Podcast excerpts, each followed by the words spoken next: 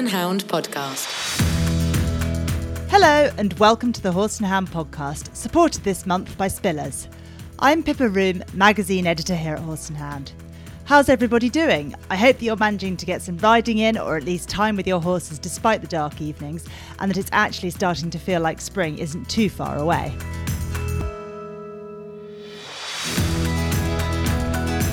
Our interview on this episode is with leading show horse producer Kirstine Douglas. She talks about making it in showing despite being based in Scotland, her top horses over the years, and how she got started in the sport. Nothing's handed on a plate. You have to work very, very hard. You know, nowadays, the young ones coming through, they just don't realise what it's like. We'll then hear from five star rider Imogen Murray and Spiller's senior nutritionist Yvonne Judith, who chat about how to help your horse gain weight safely this winter if he's looking a little poor. Safe weight gain does take time, and we can't be seen to see those changes overnight. So it's really important that we monitor our horse's weight. More from Yvonne later. For now, pull down your stirrups, hop on board, and let's get started.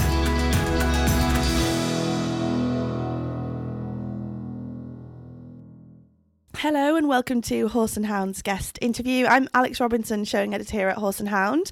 Happy New Year, everyone. I hope you're all looking ahead to the 2023 season. It's a very exciting time. Even if you're not feeling that motivated yet, I hope that this uh, conversation might give you some inspiration because we're very lucky to be joined by Scottish showing producer Kirstine Douglas. Kirstine is a leading show horse producer and she's based in Dumfriesshire in Scotland. She's been producing horses and ponies for around 30 years, and over that time, she's won accolades at all the major shows, including championships at Horse of the Year Show and the Royal International. And she's also a British Horse Society accredited trainer and a popular judge who's been seen across the world judging show horse classes. So, how are you, Kirstine? How, how's winter going for you? I'm very good, thank you. Uh, winter's been difficult uh, through November and December with all the rain, the hard frost. Yeah, of Uh, course. Just uh, grounded us a little bit, but the horses have all come through it well, uh, and we're looking forward to this season. Brilliant. And you're in um, Dumfriesshire, is that right? That's right, yes. So I can imagine the frost was extra hard up there. Yeah, well, because we're not actually that far from Carlisle. A lot, a lot of people think we're far further north, um, but because we lie in the valley, uh, we don't get a lot of snow. We would get more rain and the frost, so it just makes life a little bit difficult. But we all manage to work through it and keep going. That's it. And when do you usually start your show season? Is it do you, do you have a, a particular show you usually aim for? Uh, depending on the horses and what open horses and where we're heading for, um, we usually try to go mid-April. Mm-hmm. But BSPS Scotland, they run a Royal International Qualifier in March. If we think that we've got something ready, we try and support it. And then the younger horses, uh, you know, dep- depending where they are, we look for nice judges for them and nice shows to take them out to. Super. Well, I'm sure it'll be coming around very soon. Um, so, Kirsten, if you don't mind, I hope you can take us back now. Um, how did you actually get into into horses and into showing? Are you from a horsey family? I, I am from an equestrian family. My grandfather was a Clydesdale man, Right. and so horses were in the blood. And basically, I was days old when I was sat on my first pony, and it all went from there. uh, as a child, obviously, we did pony club and we did shows. You know, you did everything. You did show jumping, eventing, showing, but showing was always my love. Uh, and so then, you know, we concentrated on that. Probably not travelling as far south as what we do now. Uh, but uh, at the age of 15, I went to Robert Oliver for a, for a fortnight. Wow. And then the plan was for me to go for a year, uh, which I did, and ended up being six years at Robert's. Wow. and ending up his head girl. So I had a fantastic grounding, and you know, but before before I went to Roberts, I helped out at uh, the Dunlops. Where they're based in Annan, and the three boys, Andrew, James, and William, they used to have show jumping horses. So I had a fabulous grounding. Mm, fabulous. And what what was it like um, going down to, to Roberts Yard at 15? I mean, I can imagine he taught you so much. What were what was it kind of like working there with some of those stunning horses? Oh, do you know, I would never change it. It was we had a fabulous time, and I think you know we had some of the top horses in the country. Mm, yeah. Uh, to probably to be honest, I actually was competing at the Great, Great Yorkshire Show, and I went for the first two weeks that I went to Roberts. Mm. I went from the Great Yorkshire, so it was quite daunting for a fifteen-year-old girl to go in the lorry with, with Robert and Nigel, and having not met them before, but you know, all's good and yeah, it was like just home from home, to be honest. Don't get me wrong, he was a hard man to work for. And I think, you know, nowadays, the young ones coming through, they just don't realise what it's like. Mm. And I think that's a pity, really, because there is so much to learn. And if they stick in it, there is a fabulous life to have. But it's a very hard life to do, you know. hmm And when did you know you wanted to be a professional producer, Kirstine? Was that something you knew from being a 15 year old girl, or yeah, when did you make that choice? Yes, I think. Well, I was always going to be a farrier, and then Right. it, it- you know I was just, oh, I really want to do the showing. Uh, so my dad had said, "Well, you can go for a year, and that's it, but you're not making a living out of it." but I, I got my way in the end. So yeah, And do you remember your first big big wins in the in the ring um, as a producer? Do you have um, you know one of those early memories which you know you maybe thought, oh, I could actually do this as a career now? do you know I've had so many fabulous horses. Uh, and some probably should have had that crown at Horse of the Year show. District Court for one. You know, I think in the seven years that he went to Horse of the Year, he was, I think, third four times. And there was just a couple of times that you thought that was his day to day. But he was such a fabulous horse. And, and we still have him today. He's retired here. But yeah, we've had some, I've been very lucky with, you know, all the owners that have trusted me with, with their horses. Hmm Would you say District Court was one of your one of your favourites? He was a hunter. To those Yeah. who aren't He- he- familiar, but was is he one of your one of your favourites you've had, or is there a few others you could maybe recall? Yeah, he he was my first hunter as such, but we had Fairbreeze, the riding horse, although he was done before I started as a professional. But I would say yes, District Court was the first one that really put me on the map in the hunters. Another really good favourite of ours is um, Anna Moore Huntsman. hmm Yeah. Uh, he he was a super horse, man of honour, lovely lightweight that I had, and of course we couldn't forget Barnabas. Of course. the lovely cob. Yeah. So, you know, and I've been very, very lucky, I think. And do you remember the first time you won at either HOYS or Royal International Kirstine? Because obviously that's kind of the, the pinnacle, isn't it? Everyone works so hard to get there, and that's kind of the dream. Do you remember the first time you won at either of those big shows? Uh, the first win at Royal International that we had uh, was Fabian, who started his career off as a small hack. And Stella Harris said to me, You need to do some hunter ponies with him. So we did, and Haley Hankey piloted him for me, and he won at the Royal International. Although I, you know, I didn't ride him, he was based with me. Haley rode him at the shows, and uh, we had a, a great season. Unfortunately, though, he got measured out before going to Horse the Year show. Oh. yeah, I think he won too much.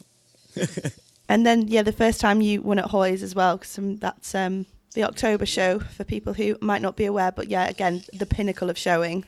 That was with um, Side Surf Lord of the Dance.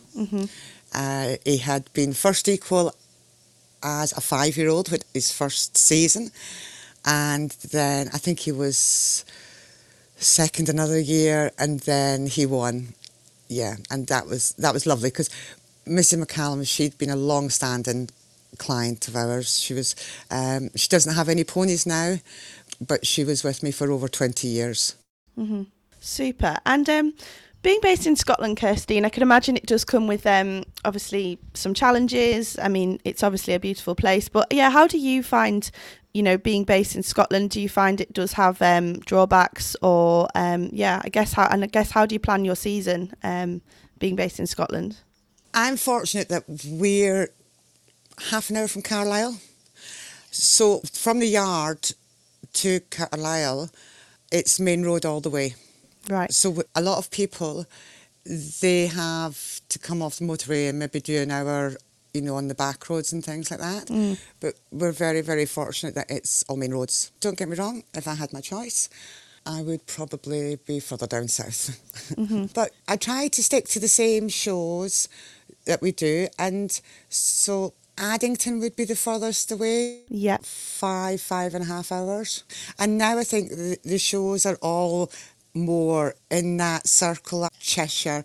And a lot of it are in the UK, which is four and a half hours for me. But I quite like to go anyway the night before and stable. And I think for young horses, it's more beneficial for them. You know, Yeah. they, they travel, they go in a stable, we take them out, we work them, you know, and they have that bit of a rest.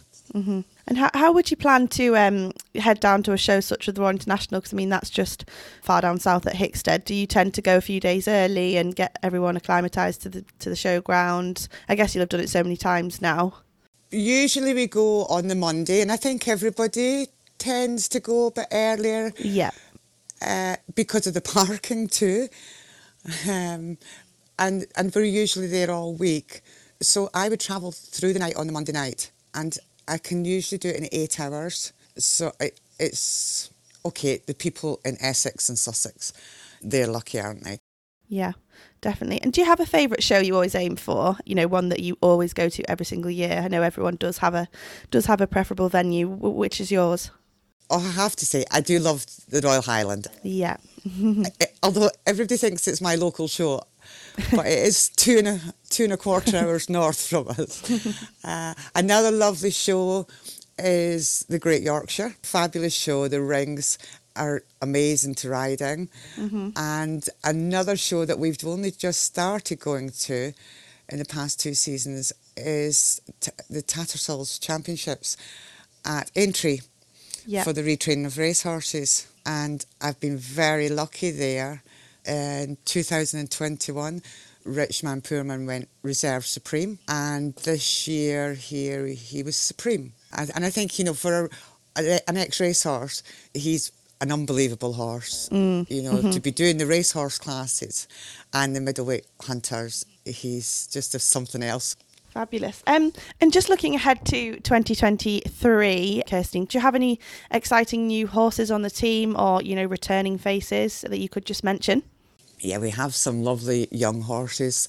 Uh, we have a novice lightweight cob, and we have a novice hunter, and I've just purchased a three-year-old to make a small hunter, and I've got a new racehorse, retrained racehorse, who will. He did actually do one show, and then we we laid him back a little bit just to give him some time. hmm So plenty, plenty of new stars we need to be looking out for. Um, Yes. Where are you? T- where are you tending to find your new your new faces, Kirstine? Or um, do, do you have any secrets you could reveal on you know where you find these wonderful horses? I'm very fortunate. I've got some very good friends in Ireland, judged there quite a lot. So I have people looking out for me. But I like to go across two or three times a year and just have a look about, you know, hopefully find something. I also do some clinics across there. So that's always a, you know, sometimes something interesting comes comes along. Uh, that's another thing. I've been very fortunate. Uh, I've judged in Australia twice for the Grand Nationals, uh, the Horse of the Year show in New Zealand, the Horse of the Year show in South Af- South Africa. Wow. So I know, and I did a Horse a Year show across across here a few years back. I did riding horses. So I've seen a little bit of the world. Yeah, definitely. Fabulous. Um, and just so perhaps, Kirstine, a few people might be listening to this, and you know, we're in the new year now, and people want to be making the most of these last couple of months before the, the season gears up. Do you have any tips for people who might be, you know, lacking a bit of motivation and, um, you know, want to, I guess, just garner a bit of pace now, the New Year's? Um, coming round because these big shows will soon be upon us. Well, that's right. Well, I always think, you know, we've had Christmas. I always boost myself by thinking we're getting a minute a day lighter. Yeah. so we have more time. and uh, I don't panic too much about the coats. Uh, this year we did it differently. We've sometimes I would have them all clipped out. This year we bib clipped them, and we're just now starting to take the coats off them and keeping them on. eh, You know, going around the roads.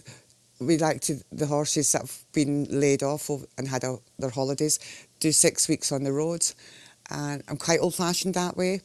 yeah. You know, we always used to do the road work before you went into the school, and and then and keep your work varied. You know, especially with young horses, take them to indoor schools. You know, if you've got a neighbour that you can take them to their place, hmm do that. Super. And which, which show will you be at first um, this season, Kirstine? Where can we look out for your team? Well, actually, I've not done this before, but I'm hoping there's a lady that runs some little shows in Penrith. Right. Okay. And so I'm just hoping to take them there through maybe end of January, February time, just take the babies, Mm-hmm. just to let them see about. And then we'll probably heard if BSPS hold their qualifier, then we would love to support that. Fabulous. Well, thank you so much for joining us today, Kirstine. Um, yeah, and we can't wait to see your uh, new faces and open horses out on the circuit. Thank you. Thank you very much, Alex.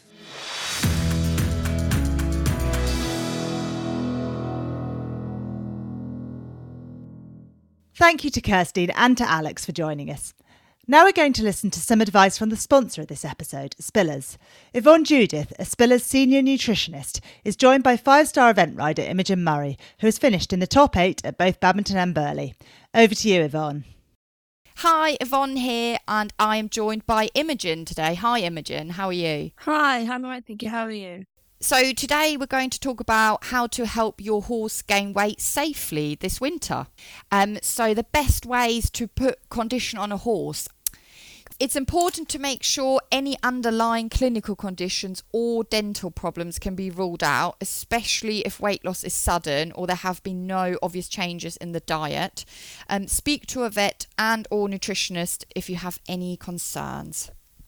Um, so back to the question, what are the best ways to put condition on a horse?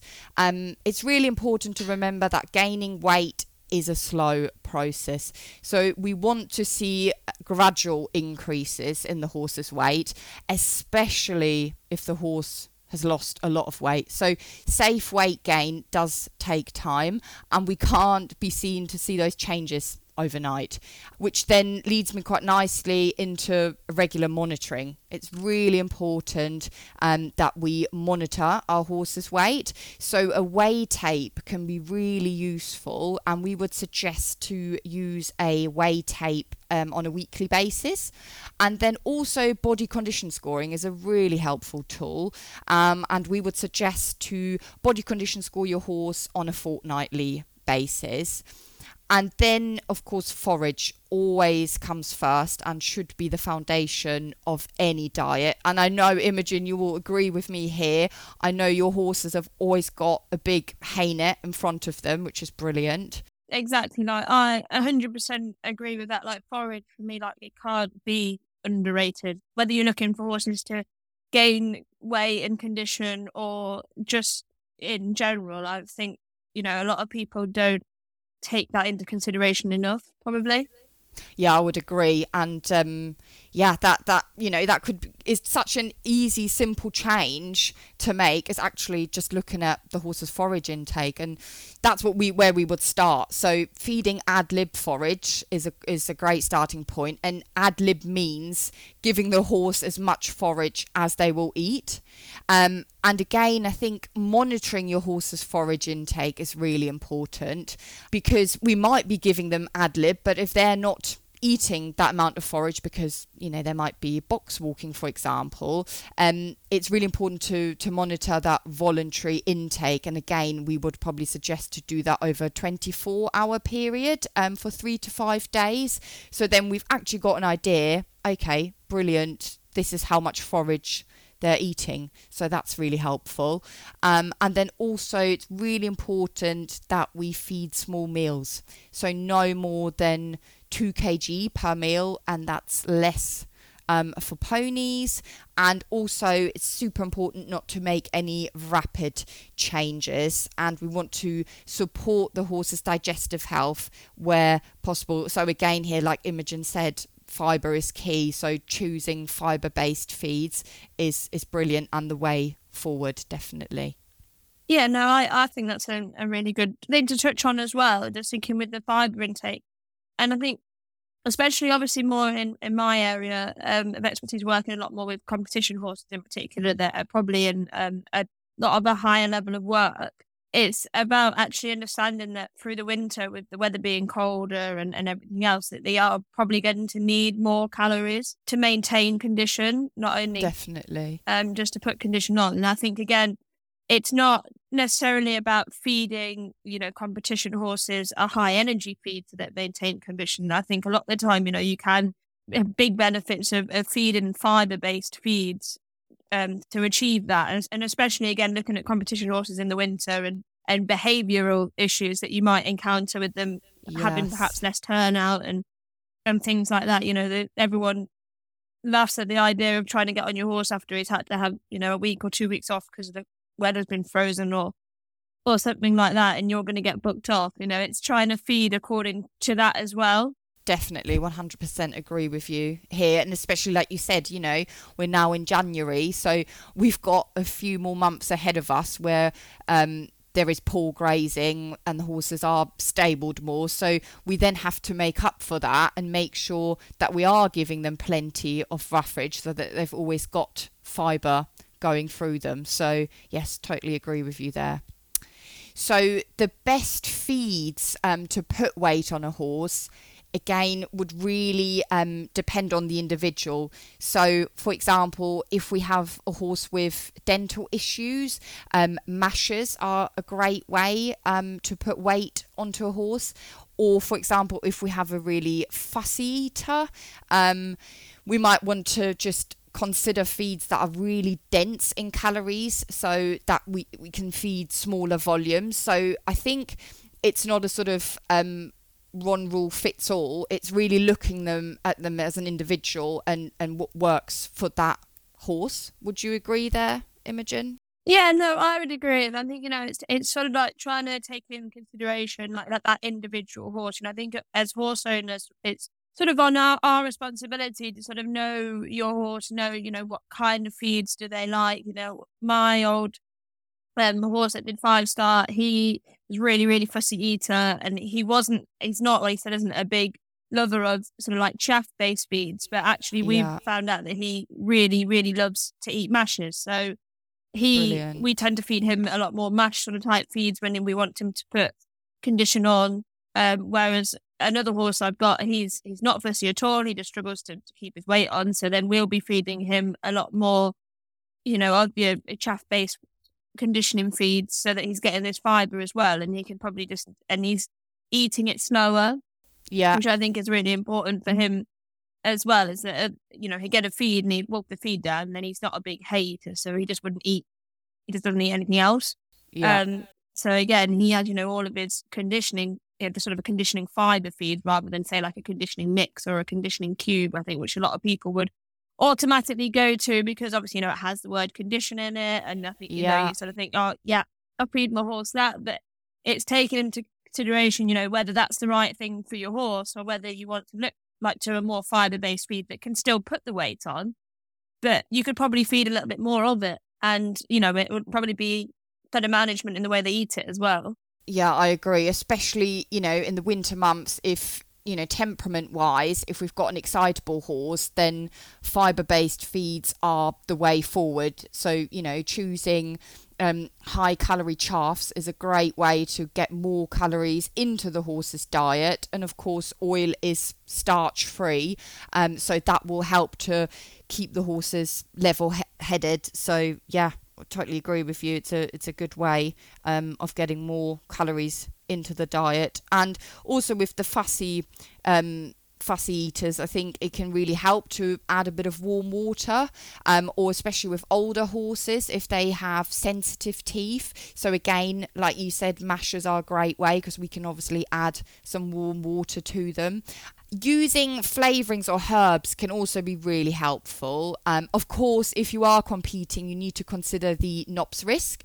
Uh, NOPS standing for natural occurring prohibited substances, so that's really important and we would only recommend using products that are beta NOPS approved. And as a final tip, if your horse is prone to any clinical conditions such as laminitis or gastric ulcers, we would suggest you seek help from a vet or nutritionist. So, what other management solutions should owners consider? I think it's really important that um, horse owners make sure their horse is rugged appropriately in the winter months. Um, of course, we don't want our horses to get too cold as this will waste valuable energy to keep the horses warm um, but at the same time we also don't want them to get too hot that can then lead to poor appetite and also older horses they can have difficulty regulating their body temperature. So they can sometimes get too hot or too cold. So often um, they might need their rugs changing more regularly than a younger horse. Um, so that's really important to consider. I'm sure imogen you would agree yeah no um, i think as well it's again going back to the same thing i sort of mentioned earlier is that owners being aware of what is right for their horse. I think, especially, you know, there's a lot going around, Yes. like social media and, and everything else about whether horses should be wearing rugs at what temperatures and, and everything else. And I think it's it's doing what's right for your horse. Like I know, like my horses, they're fully clipped, they're in for work. They probably wear more rugs than most horses um, Yeah. do. But I know that that's necessary for them to maintain their condition because that's what they're used to they wear a rug all year round, um, unless it's really, really hot. So for them to only have sort of like a, a 300 gram New Zealand on, they would be shivering in the field. You know, they're not Yeah. they're not used to that sort of thing. So I think it's like I said, it's rugging appropriately for your horse and not just putting the same rug on that you know your friend who's got the horse in the stable next door has on because they might not have the same kind of horse or their horse might feel the temperature slightly differently. And I think it's definitely one that we think if we've got a horse that starts to lose weight or lose condition, one of the first things we will do is, is put an extra rug on um, and just see if that helps rather than necessarily, you know, having a panic. If the temperature's dropped and they start to look a little bit like they've lost a bit of weight, we'll go, okay, maybe just put an extra rug on that one and see how they go for a little bit rather than panicking and sort of throwing feed into them, like which, as we discussed earlier, might have behavioural implications as well. Um, it's definitely an important thing. Yeah, definitely. I would agree with you. And also an appropriate worming program or, you know, monitoring of, of worms. So, again, really important to seek advice from your vet here um, on that subject. And yeah, paying attention to your horse as an individual. You know, are they maybe box walking? Is it an older horse? And really working out what is normal for your horse. I think as well, you know, like with, I know for a lot of people, especially in, in the winter, particularly, you're looking at probably a change in turnout. Um, there's Yeah. and there'd be a change in obviously quality of grass and what nutrition they're getting from the grass. And actually, some horses that are probably going to need extra forage in the field, and some horses are not. Like I know, for instance, like my horses, they'll try. We try and turn them out for their mental health, but they'll be getting haylage in the field to eat, like you know, from now on all the time. So they're actually are they're still having that ad lib forage Yeah. because there's not that quality in the grass, even if there is grass in the field. Yeah, so again, it's just considering the changes in routine, the changes to grazing, and how that impacts your horse's um, forage intake. So, yeah, I agree with you here. So, what are the additional requirements a horse might need if grazing is particularly limited, and how can those be addressed? So, for most horses, actually, hay or haylage is the best way for replacing a shortfall in grazing, and short chopped fibres can be a great way to topping up the horse's fibre intake. Um, I know, Imogen, you feed a lot of chopped fibres to, to your horses. Yeah, I'd, I'd say sort of like near ninety percent of what I feed comes down to sort of chopped fibers or fiber based feeds, and I think really looking and again like bear in mind we're talking sort of about we're we're also ninety percent competition horses, um, up to levels like you know we've got two five star horses on the yard and three or four four star horses. You know they are eating ninety percent fiber based feeds all year round, and um, even when they're competing. I think again it's like one of those myths a little bit with feeding is yeah. that um, got a horse as competition horse. I need to feed it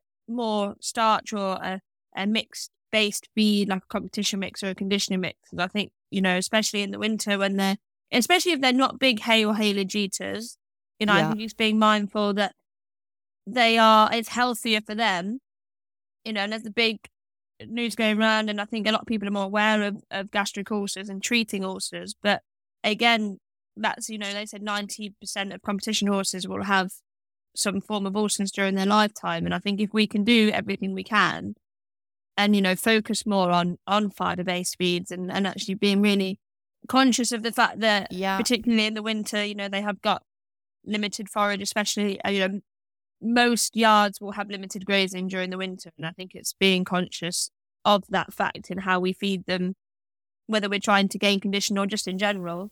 So actually that's really back to basics isn't it? Because horses have evolved to um, digest fibre. So you know upping the fibre intake where we can is brilliant.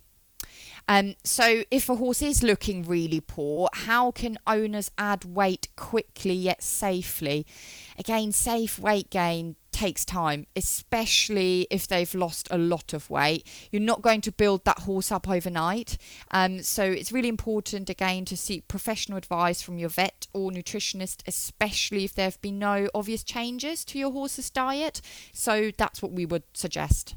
You know, that's probably a time when it's really important to be consulting the professionals in that sort of department. You know, a nutritionist or a vet's going to have much more of an idea on how to safely, you know, horses that are really poor, you have to be careful with how you feed them and how you add weight so that you're not causing them other issues. And I think that's when it's really important to actually consult the professionals that are understanding of that and actually can give you advice on what the best thing to do and the best way to to get them to gain weight is. Brilliant. So, if horses have poor appetites or poor teeth, would advice differ? Again, firstly, it's important to check that there are no underlying clinical conditions that might be causing the poor appetite.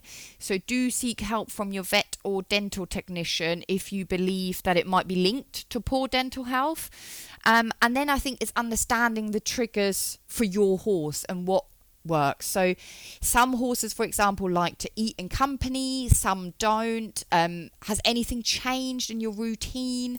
Um, some horses that are naturally more anxious or prone to being stressy or are more alert to changes in their environment can therefore um, be affected by this a lot more and then have poor appetite or for example horses that are in really heavy work. So i don't know imogen if you've found this with your horses once you've really stepped up the workload that their appetites um, seem a bit affected by this? Yeah no it's definitely something we've noticed um, sort of like when yeah they have a sudden change in exercise or if they're gearing up for like a big competition and they're doing a lot of galloping things like that they their appetite can change. And i think some of it as well is a little bit stress, you know, sort of like they know something's coming up or like, you know, it's like we said, a change. And I think they do sort of slightly not, you know, stress is, is a cause of, or slightly of that sort of having a change in appetite or poor appetite. Yeah. And I think for me, like we wouldn't necessarily change anything, but we probably, we tend to go with a little bit of a, a trial and error sort of system and just sort of trying different things. So if, if they normally have haylage and they've gone mm. off the haylage, we might try hay um, we might offer them. Um, we've definitely used a few times in the past on horses that are not particularly big forage eaters, like giving them a bucket of, of mash because that they can pick at throughout yeah. the day.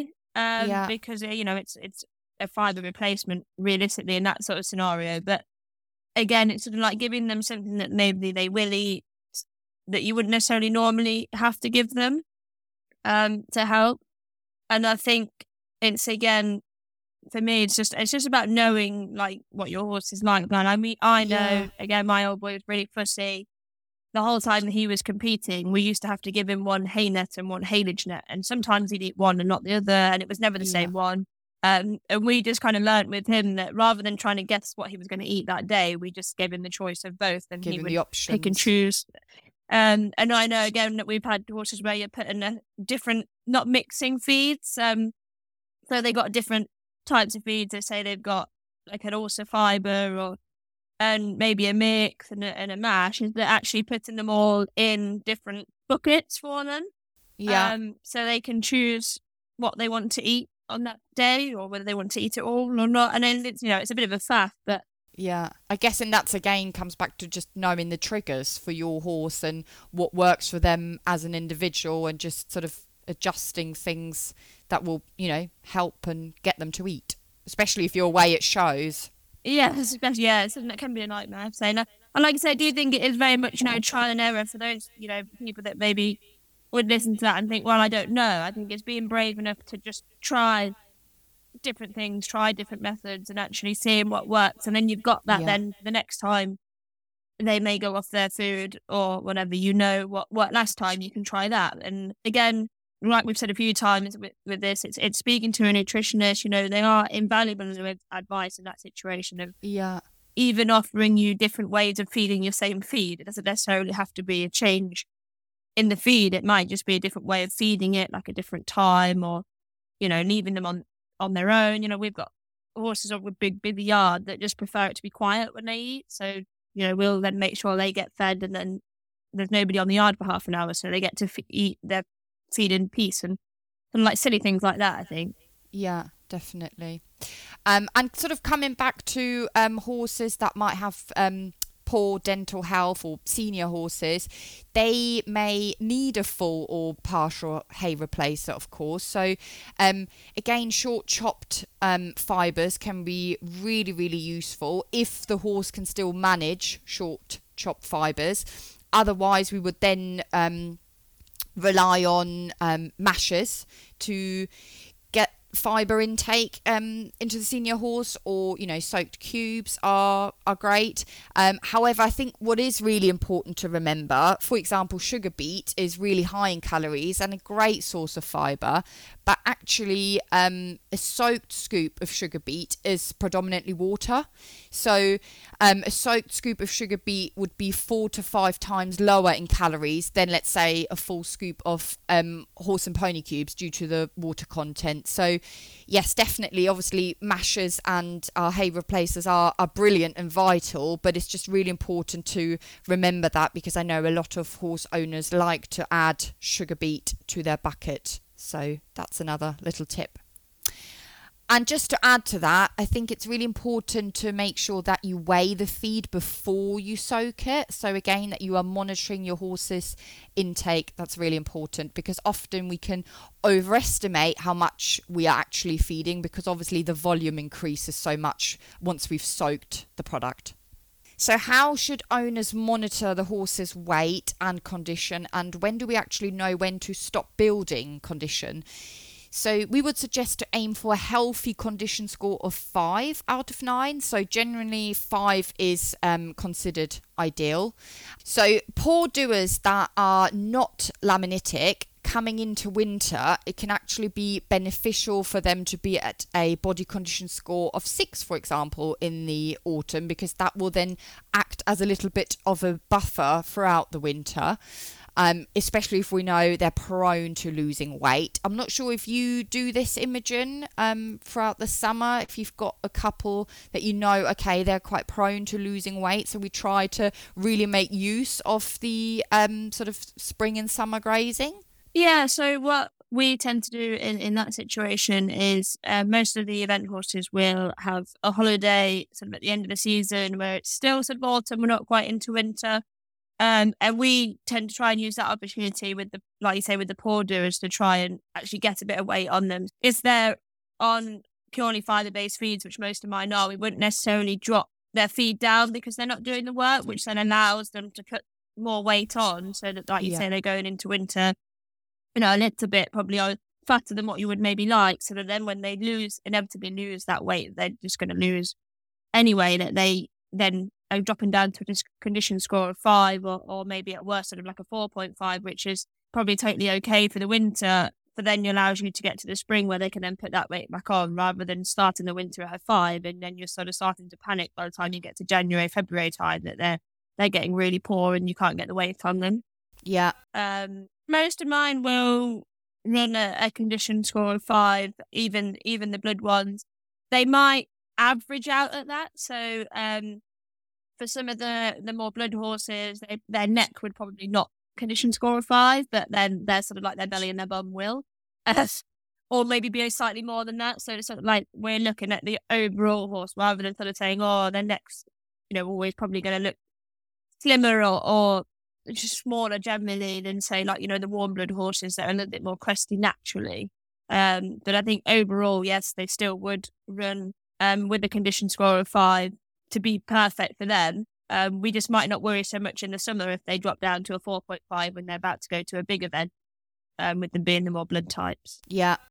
And also, if a horse is a poor doer and prone to weight loss, um, and looking poor in January, where we know we've got more poor months of grazing ahead, then of course it can be a problem. But actually, on the other hand, for good doers coming out of the winter at a leaner body condition score of 4.5, for example, it can be really beneficial going into spring and summer where we know we've got lush grazing ahead. Because what we don't want to see is, or what we want to try and avoid, is um, incremental weight gain year on year for those good doers where we do not allow them to lose any weight in the winter. They then gain more weight in the summer and then we we're in that cycle where they just gain more weight year on year. So that's what we want to avoid. So coming back to the question how true is it? And um, the idea that you want horses coming out of the winter lacking condition it actually depends on the individual. 100% agree with that but again anybody looking at the sort of like the more competition based um, horses is that they're looking at the summer spring summertime being probably their busiest period um, so hundred percent like for me with my good doers, I like to use the winter so that they come out in the spring looking nice and trim, ready to go.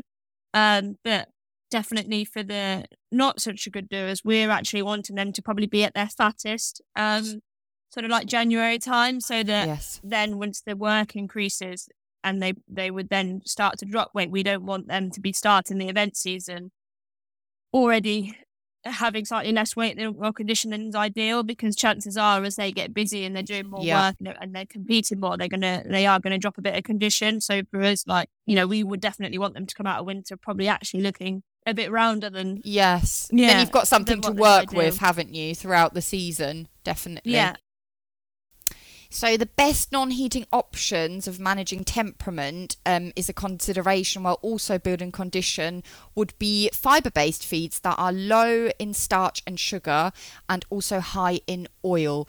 Um, and they actually come in different formats. So, we um, see a lot of cubes that are low in sugar and starch but high in oil and fiber, and also mashes or of course, your fiber based um, chopped feeds. Um, are really useful because obviously oil is starch free, so that's what we want to look for.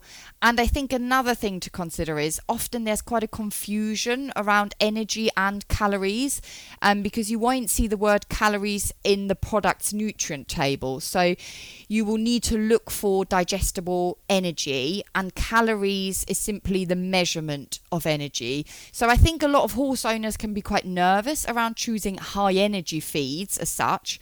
However, what is really important is actually the source of energy. So that's what horse owners need to consider. Um, cereal starch is the most common cause of feed related excitability, hence why we would suggest high fiber based feeds and high oil feeds to put, to put weight on. Probably just stick along the same sort of lines, really, for me, like looking at non heating, um, especially I specialise in feeding non heating, otherwise, I would definitely be coming out of the winter with a lot more injuries. Um, yeah. Is that again, like for me, I'm looking at more fiber based energy. Yeah. Like you said, you know, conditioned and chopped um, fiber sort of feeds and mashes more than your sort of like cereal based traditional feeds. yeah yeah um, and it's thinking outside the box isn't it for example with the ulcer fiber you know you might not consider that as a horse owner, but actually, you know, it's super low in sugar and starch and really high in fiber and oil. So that might actually be a great product for you. So yeah, I think it's it's looking at the nutrient table and thinking outside the box sometimes as well.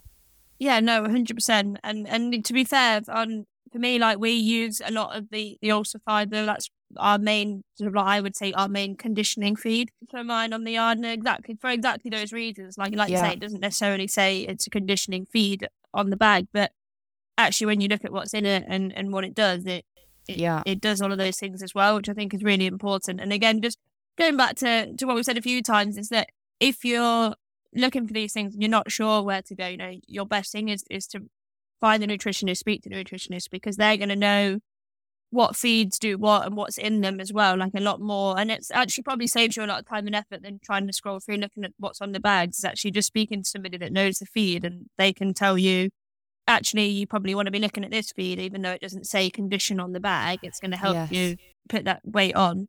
Brilliant.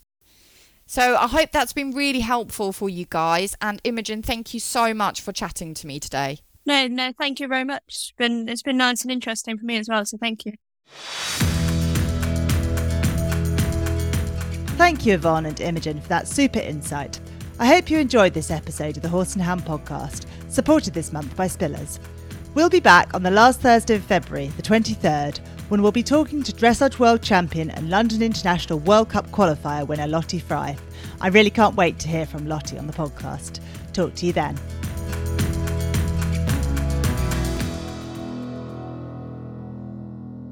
The Horse and Hound podcast is a Media Cage production.